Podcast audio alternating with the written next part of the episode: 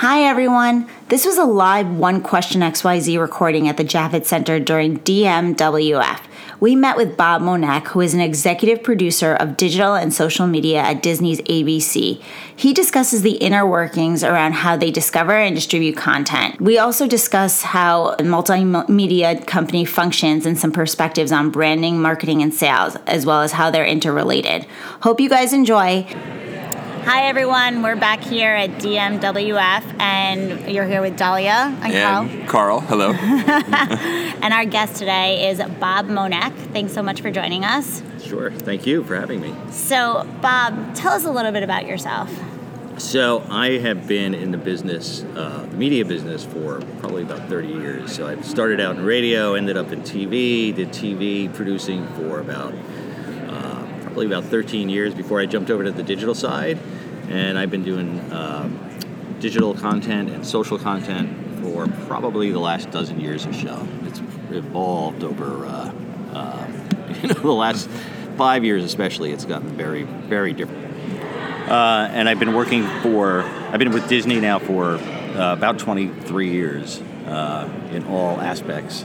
Um, Super fascinating. Um, yeah. So tell us about your trajectory at Disney. You said that uh, you're the executive producer there, right, of social yeah. and digital content? Social and digital content for WABC, which is our flagship uh, owned television station. We have eight uh, local TV stations around the country, uh, and I've worked for uh, WABC here in New York as well as WPVI in Philadelphia. So that's been the extent of my career has been in local television um, with Disney anyway. So. So what's that like, especially when like it's so fragmented, right? Like they have they have uh, Disney World, they have Disneyland, they have um, they obviously own like uh, production companies, and you you could probably tell us more about that. But yeah, I mean it's it's it's interesting because uh, we're all we're very much about synergy and trying to support each other, uh, especially for a local TV station. Uh, it really brings Disney. Uh, on the ground, right, in the community, in the local community. Uh, and so we do a lot of support with uh, elements like, you know, like the Mickey Mouse celebration that's coming up the 90th uh, this week. Uh, so we do a lot of support work with things like that. Or uh, with the network, with the ABC network, with new shows that come out. We'll interview the new stars and celebrities. And then different events inside each community, volunteers, and helping out in, in our local communities. you know, all the Disney cast members local TV employees included in that mix, uh, go out and volunteer under the Disney Volunteers uh, umbrella. So it's it's it's all connected in one way or the or another.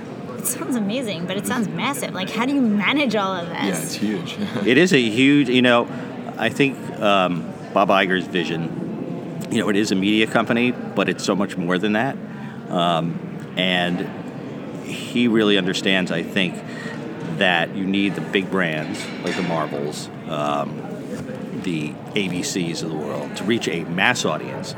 But Bob Iger, who's also from WABC, or he worked, uh, started out as, uh, in his career with Disney, um, you know, really understands the value of the local community and being uh, a part of it. And I think that has been one of the advantages for uh, you know for Disney is having these local stations in eight big communities. We cover 23% of the country. Um, wow and it also it also benefits us because we're part of a great brand, one of yeah. the best brands there is. Now, I, am a sports guy, so kind of curious, where does ESPN fall within that framework of?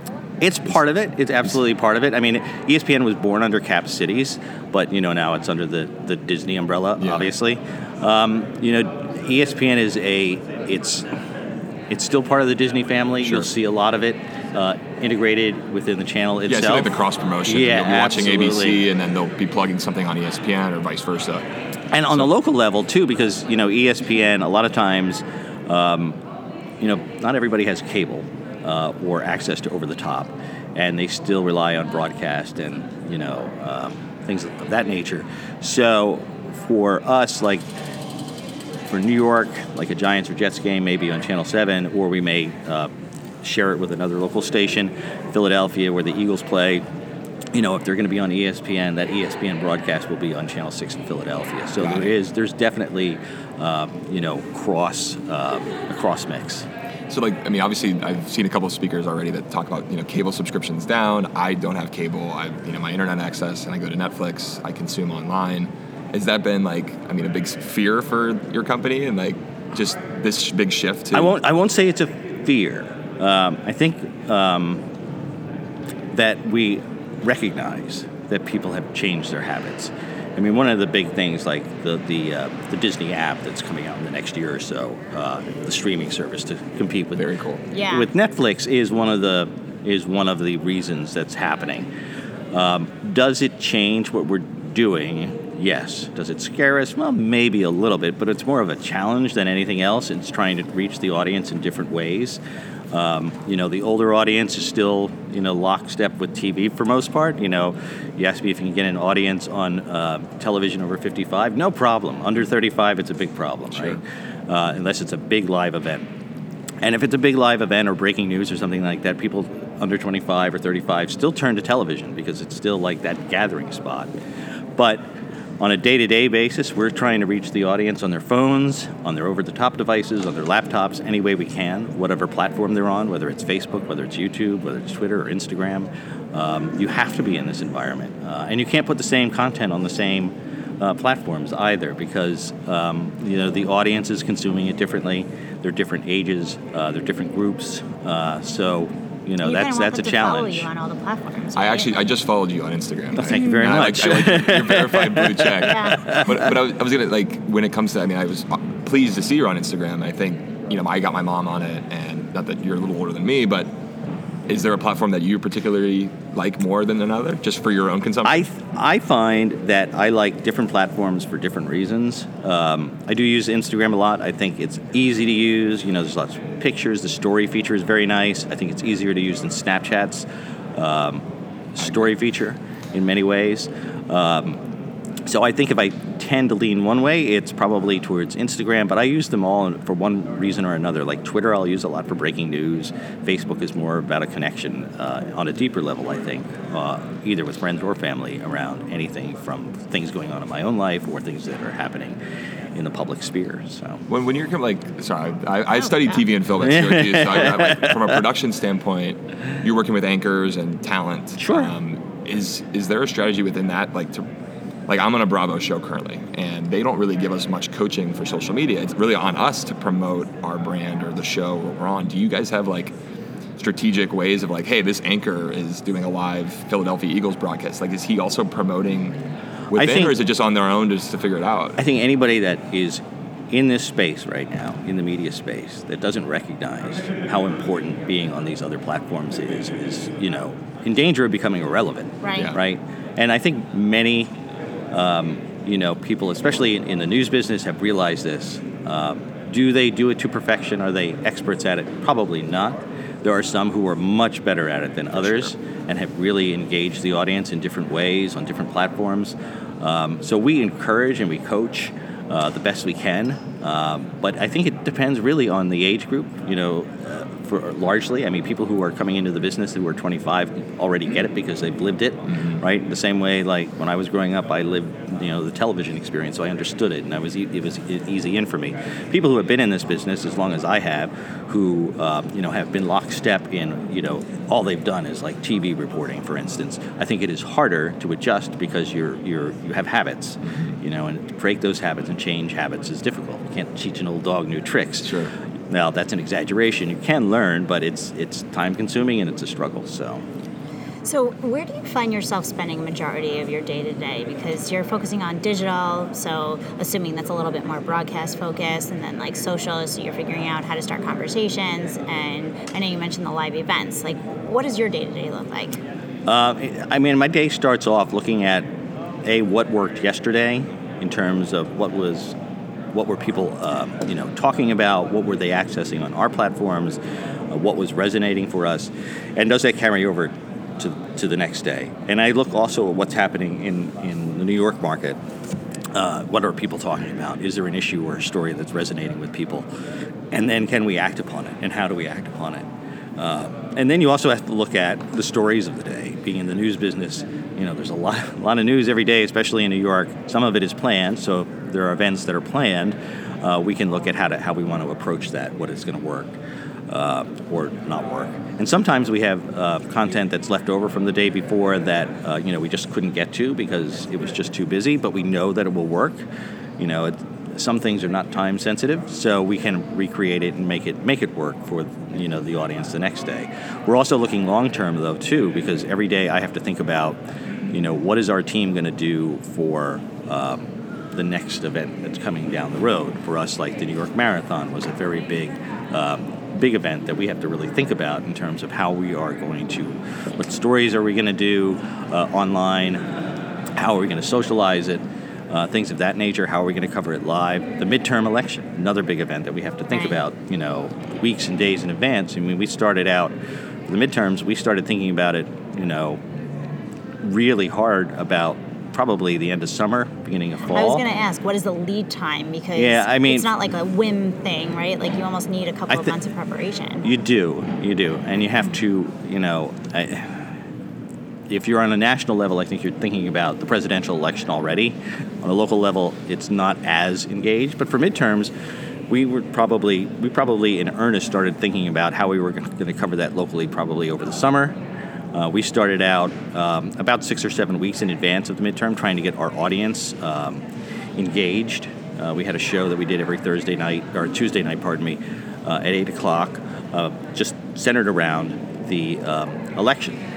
And we had different guests come in. We had Nate Silver from 538 come in and talk about you know the, the, the polls and the forecasting. And we did this on Tuesday nights at eight o'clock because that's when the polls closed. And we tried to get people in the habit of coming to us every Tuesday night at eight o'clock. So when election day came and the results were coming in, they knew Tuesday night eight o'clock that we would be on all platforms streaming this. So you know, That's a it's great You know, it's just thinking Yeah. about the big picture in terms of how how are we going to get the audience to come to us? Because Yeah.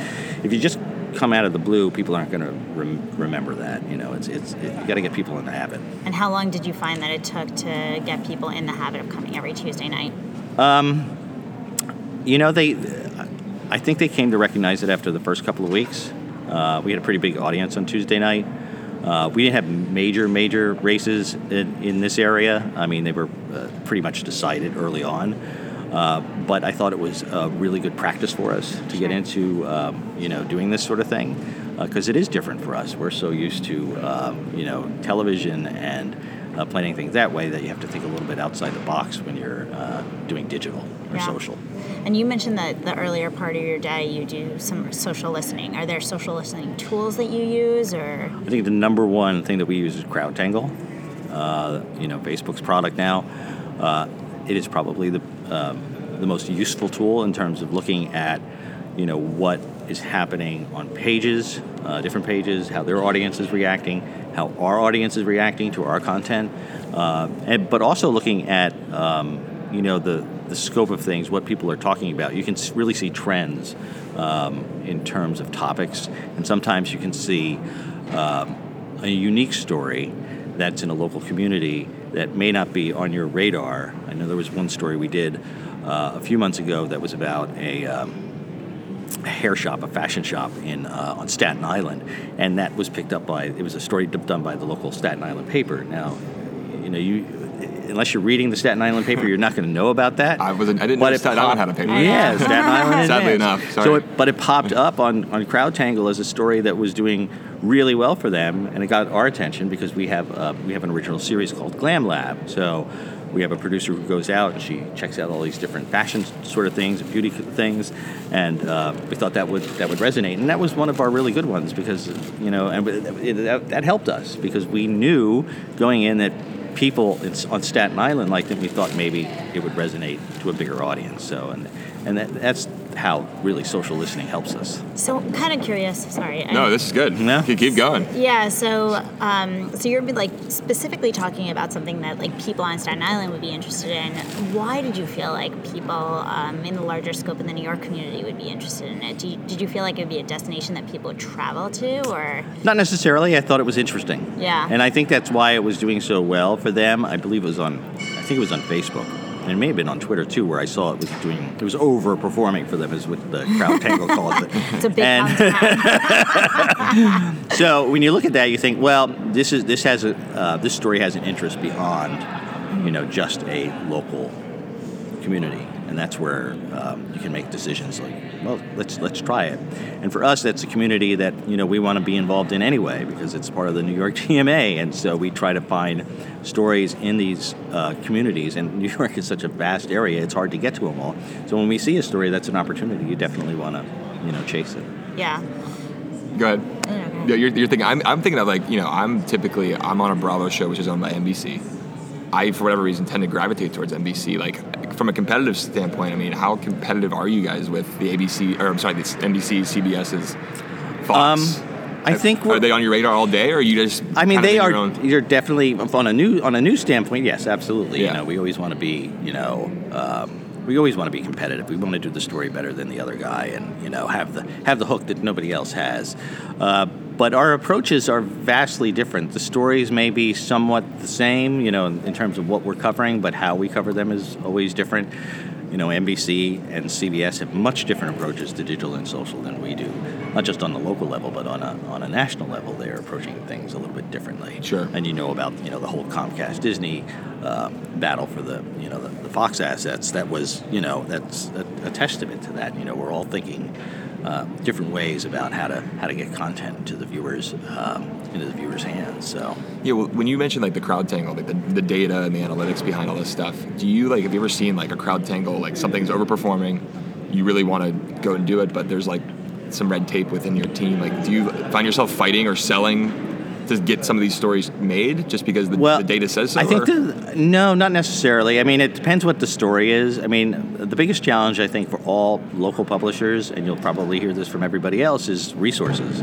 Right? There are many great stories out there, uh, but trying to get to them all is is the biggest challenge more Mm-hmm. than anything. You know, from a submission, like I have a story just thinking out loud. Um, there's a garden here in New York City that's about to be demolished, and it's right in the heart of Little Italy. It's called the Elizabeth Street Garden. And Beautiful. it's a place where you know there's uh, a lot of companies do their meetings there. They have student programs, they have field trips, they have uh, like a gardening class for like the PS1 school. My curiosity is we've been trying to submit this story to some various outlets.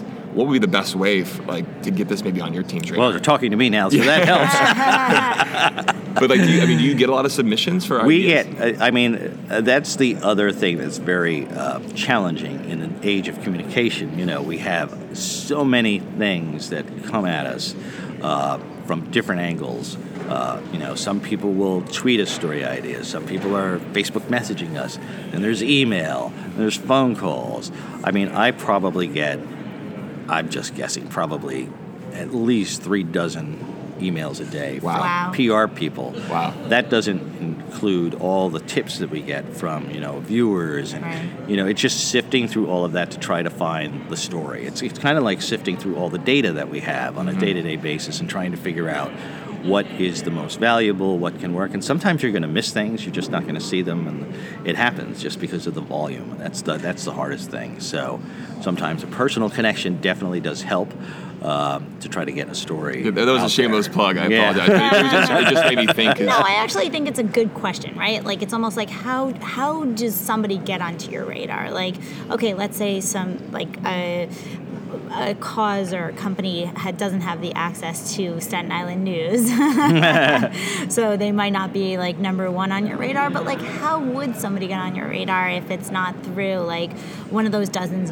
of emails or like through tips or um, and then and kind of like the next step, like how do you decide where that content belongs? Like, is this something that should be featured on the news? Is this something that's just like Facebook specific or um, I don't know? You tell us.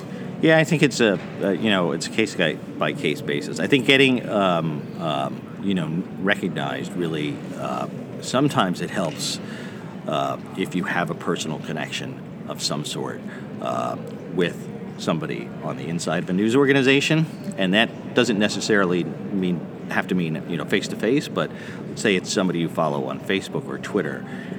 You're probably going to have better success getting that story into a reporter who you follow on Twitter than you are trying to message the you know the news organization like Eyewitness News just because of the volume of stuff that we have to go through every day.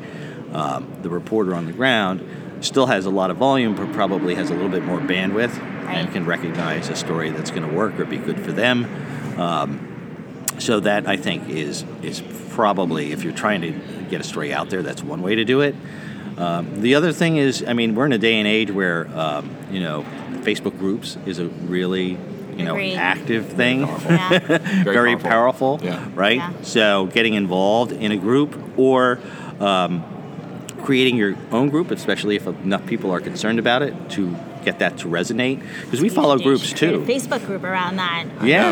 Yeah, it's a good That's idea. actually a good idea. Yeah. So it it, yeah, you know that that's that's you know it's like organizing on the social platform basically to get yourself recognized. And we follow groups, and you know we have our own groups too. So you know that's that's definitely a way I've- to. the groups to are fascinating. I I used to be in sales for another company, but I dealt with dentists, and there was an Upper East Side's Upper East Side moms That's so group. funny. I was Oh yes, literally just going to we, talk about that. We have connected with that group before. Yeah, they're powerful. Stories. Yes. Yeah. They like they know the dentist or you know the workout facility, the yoga Yep. studio. They have. But they're super active, and what's even more interesting, so they just did like a collection for the lottery, obviously. Yes. Um, yeah. Yes. Twenty-two thousand dollars. We won like thirteen hundred dollars from it. You're in the group, Yeah, of course. and it's only moms. Uh, usually, yeah. Usually. You have, and, you- and what's nice about it is, look, you you want to keep it kind of like segmented to the overarching topic because there are a lot of mom questions, right? And like people that aren't related to that space might not necessarily understand like birthday party questions or like haircut questions because it's not something that they can internalize. So they want to make sure that it's a good fit for all of their members. Yeah, we have a couple of people in that group I know, and that we've had stories come up just because of, of being active in that group and in other groups. You know, Yeah. the- you know, I think that's a, a great way to connect and you know get stories uh, actually told on a bigger level. I think that the lottery thing was featured because it was like Mm-hmm. twenty two thousand dollars that was collected. So one of the biggest, um, I guess, bundles, and because of that, a local business um, that the lottery tickets were purchased from. That was featured as well, so it was almost like a nice thing to to feature, like what's happening in the community and um, like success stories. Hopefully, like it as a result of that, I guess. Yeah, yeah. I mean, I, I did happen to notice you were a disc jockey in the beginning. So, Ah. did you ever envision that you would, you know, the state of music, where it is now, the state of social media, news? I mean, when you first started DJing back in, you know, how long ago was it? Maybe 25, 30 years ago, but Yeah, I mean, when I got in the radio, it was you know it was uh, um, you know I was pretty young. I was uh, you know a teenager. Really, I was I think I was right out of high school, 18, 19, and I was I had my first you know job at a top 40 radio station. So it was it was very cool, uh, but there was really no money in it. yeah. uh, so that was. So one, one of my favorite movies is Private Parts with Howard Stern. and he talks, I mean, that initial, like, onset, he was at a radio station in Long Island, I think, or Buffalo, or wherever. And, it, I mean, he, the money was, was- Oh. he was living out of his car. Yeah, it's it, It was rough. Yeah, you could. It was very. It's very very difficult to live on uh, a radio uh, station salary, especially at that point, and it's changed vastly since then. Um, But you go home And- and, you spin some music, right? well, not anymore, but um, you know, I think it's evolved though, right? Like you're saying, music has evolved to adapt to the audience. True. In many ways, because um, you know we still have our local radio stations, but I think. Um, what I notice is kids are listening more and more to, you know, like iTunes or um, Spotify. Spotify, Pandora. and using Pandora and, and using things like Musically uh, to connect with uh, you know the music they like on a on a different level, different Right. than uh, we were used to. You know, it's like I used to have all these CDs, and you know you buy them all. Now it's like you can subscribe to you know Apple Music, and you can have any music you want. So it's it's just the, the universe has changed vastly. But then, like, you know, you mentioned like a lot of your audience, you know, maybe 50 plus is still consuming, you know, your news eight o'clock on a Tuesday night on the TV. My dad's a purist; he loves vinyl, and he thinks music should only be played on vinyl. I mean, are you a pure? Like, do you think the future of TV, like, as that generation gets out, is it is there still going to be like that cable component? Do you think? Um, I, I think so. I think so because um, you know there's still an audience that you know there's still an appetite for mass events Right. uh, in different ways. I think TV's evolved. It's it's it's more about. Uh, well, you can just look at the programming. You know, the live sporting events, the big live events, um, the uh, shows you can't miss. They still exist in, in one form or another. Um, will it be the same as it was 10 years ago? No, because it's not the same now that it, as it was 10 years ago. I think it will definitely evolve more. And TV is really everywhere now. You know, it's not the traditional definition of TV, you know, being in the living room or you know hanging on the wall, is um, is gone because you can watch TV on your phone now almost anywhere. So maybe the definition of TV needs to change. Yeah, you know, I think we need think a new uh, a new book of verbiage, right? we need to coin Right. some new terms. I agree. I think we need that. Um, so, so if you think about it, like people are pitching, and this has become almost like a PR approach, right? So, how do you feel like TV lives on the marketing funnel? That's a tough question. Um, you know, it, it's TV is still very, very important. I mean, if you just look at the election, you know, how you're going to reach a mass audience, how, how much money is spent on political advertising, Right. TV still matters uh, in a big way, uh, and I think it, that will continue. Um, if you want to reach an audience and get them to remember you, you're going to be uh, on television, especially around big events like the Super Bowl. That's why the advertising on Super Bowl is so expensive. You know, Right. you know you're going to reach that that mass audience, and you can have an impact, and then that will live on. You know, it kind of branches out. It goes out to um, other platforms. You know, YouTube becomes a viral Super Bowl commercial or something like that, and half the times now they're they're out. The commercials are out beforehand. Before, yeah, they kind of so it's it, but it is. It's. I think it's still a huge marketing play uh, in terms of reaching a mass audience. I, I think the social aspect of it, in terms of marketing, is the, is the, inter, the the personal level. That's where you get down to what matters to your audience, where you can really get close to your audience and and uh, you know understand what they want. And if you can understand what they want, you can give them more. You know, and you know help lift your brand. What's the secret sauce behind that? You know. you know, and I said yesterday, like when I was speaking yesterday, talking about Casey Neistat, he didn't have any big data. You know, he he um, he approached it by watching what his viewers were responding to, and doing more of it. And I, I, I think that's the most important thing for any type of marketing person or producer or journalist is, you know, just don't do what you think is right. You know, it's great to have an idea, right? But pay attention to your audience because if you're not paying attention to how they're engaging and how they're consuming and what they want, they're not gonna they're not gonna come back. You know, that's the whole idea. That the customer's always right, right? like, don't well, forget the customer that. holds the power now, right? Yeah. So they are they're the decision makers as opposed to things just continuously being broadcasted to them. So I agree hundred percent. Yeah.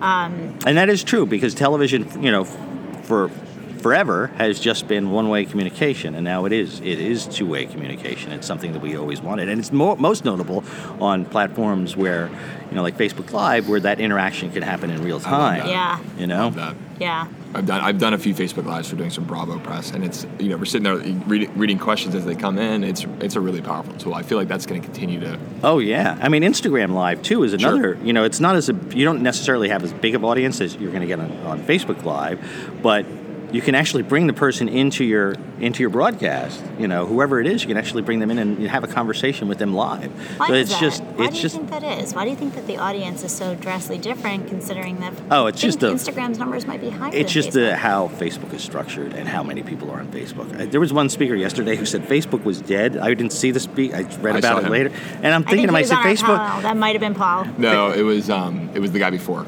He talked about fake influencers. And Yeah, yeah, yeah. It Oh, was he that- said Facebook?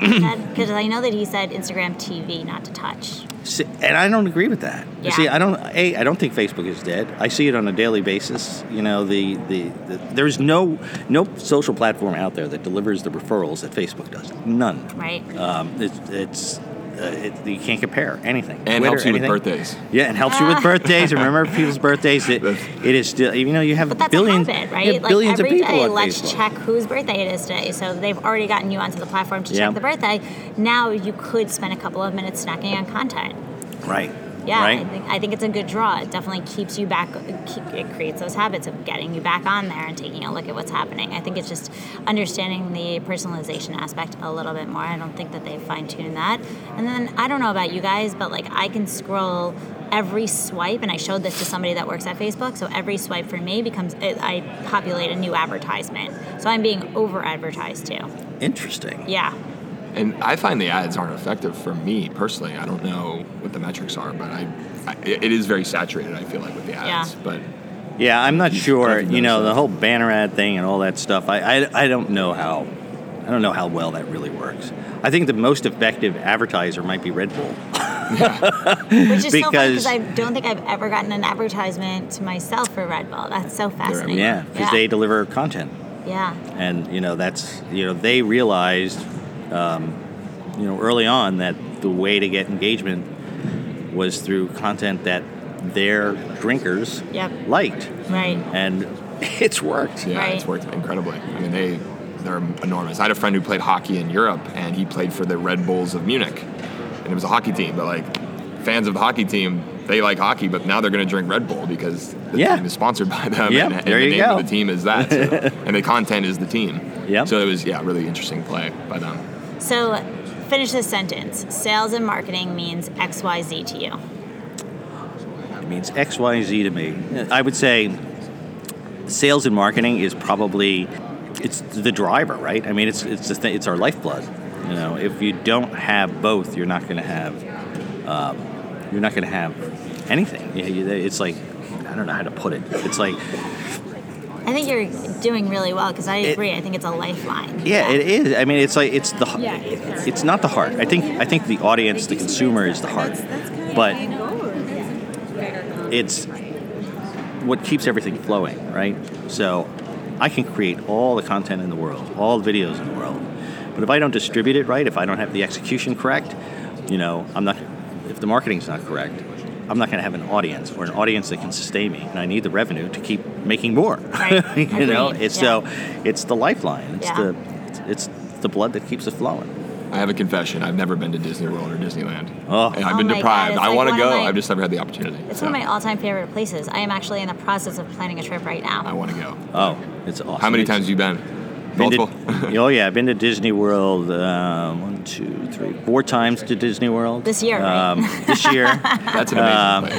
actually, we were in Disneyland this this this year for the first time. Wow. Um, which is a much it's a much smaller experience, but still a wonderful experience. Um, you know, um, and uh, we'll talk about a brand that is, uh, you know, Fully lived up to its name, Oh, and you know, uh, and it, it's great to work for a Yeah. company like that. You know, where you know that they care about the customer deeply, and the customer experience is so important. And you know, that's why I love working for Disney. It's because that's our mission. Yeah. You know, it's all about it's all about the customer. Is there? I have one more question. I'm sorry. Sorry. That's the whole name of the podcast, Yeah, yeah, obviously. yeah. You mentioned Disney coming out with this streaming service in maybe the next year. Can you kind of? I'm curious about it. Um, I don't know any more Kid- than you do. but you'll keep us in the loop, right? Yeah. I think it's exciting, you know, to try new things. You know, if you read articles about it, you know, Bob Iger's talked about it. It's absolutely, you know, it's it's it's a risk. It's a risk play, but it's you know, you look at what's happening with the audience today and how they're consuming content. It's something that you, you have to do. worth trying. Yeah. Yeah. Yeah, especially when you're a brand as powerful as Disney is and ABC is, um, and ESPN. Um, you know, you you want to you want to make the most of that. Yeah. You know, Right. and you want to be able to have some control too over your content uh, because it is your brand that's out there. And if you have the opportunity to um, to do something like this and connect with the audience in a direct way, I, I think it's a it's a fantastic move. Right. How it pays off, well, we'll see. We'll find out together. Yeah, and it's actually a very exciting time. So, if you could leave our audience with one piece of advice, what would it be? Um, I think it is, like I said yesterday, is is start with your audience, know your audience, form that relationship. Uh, no matter what you're marketing, whether it's news, whether it's an amusement park, whether it's you know Subway sandwiches, I think your audience is is the most important. Your customer is the most important, and develop that relationship. Not just about getting clicks on Facebook or Twitter or Instagram and getting the likes and all that that's important, sure, but you have to have that that two-way communication. I think this. I mean, we can, like you said before, you know, this is an age where we have the opportunity to connect, you know, one to one. Uh, that we never had before, and so you have the opportunity to understand the audience in a, in a different way, uh, and hopefully, you know, that helps create better content and produce better things. Wow, this has been great. Really helpful. I love yeah, it. and I mean, I don't know if you want to give this, but what's the best way for people to reach you? Oh, well, you can you find might me. get a ton of I found, emails. him, I found him on Instagram. Yeah, so- you can just search me. You just search uh, Bob Monick on you know any social platform. You'll you'll find me on Twitter, on Facebook, on LinkedIn. Pretty much everywhere there is. Am I active on everything? Well, well, that's another question. But I try to be as active as you I might get some interesting pitches. yeah, I get. A, I try to. I like last night. I had been so busy with like midterms and, and the marathon that I didn't have a chance to like go through my my LinkedIn mailbox. So last night I sat down and I had about a dozen messages, and some people were attending this event, and uh, so I finally messaged them last night. So I, you know, that's the best way to connect with me. I may not respond right away, but I try to respond as as, as I I can. like LinkedIn. yeah. Well, same. thank you so much, Bob. I appreciate yeah, it. thank you Thanks so guys. it was a pleasure.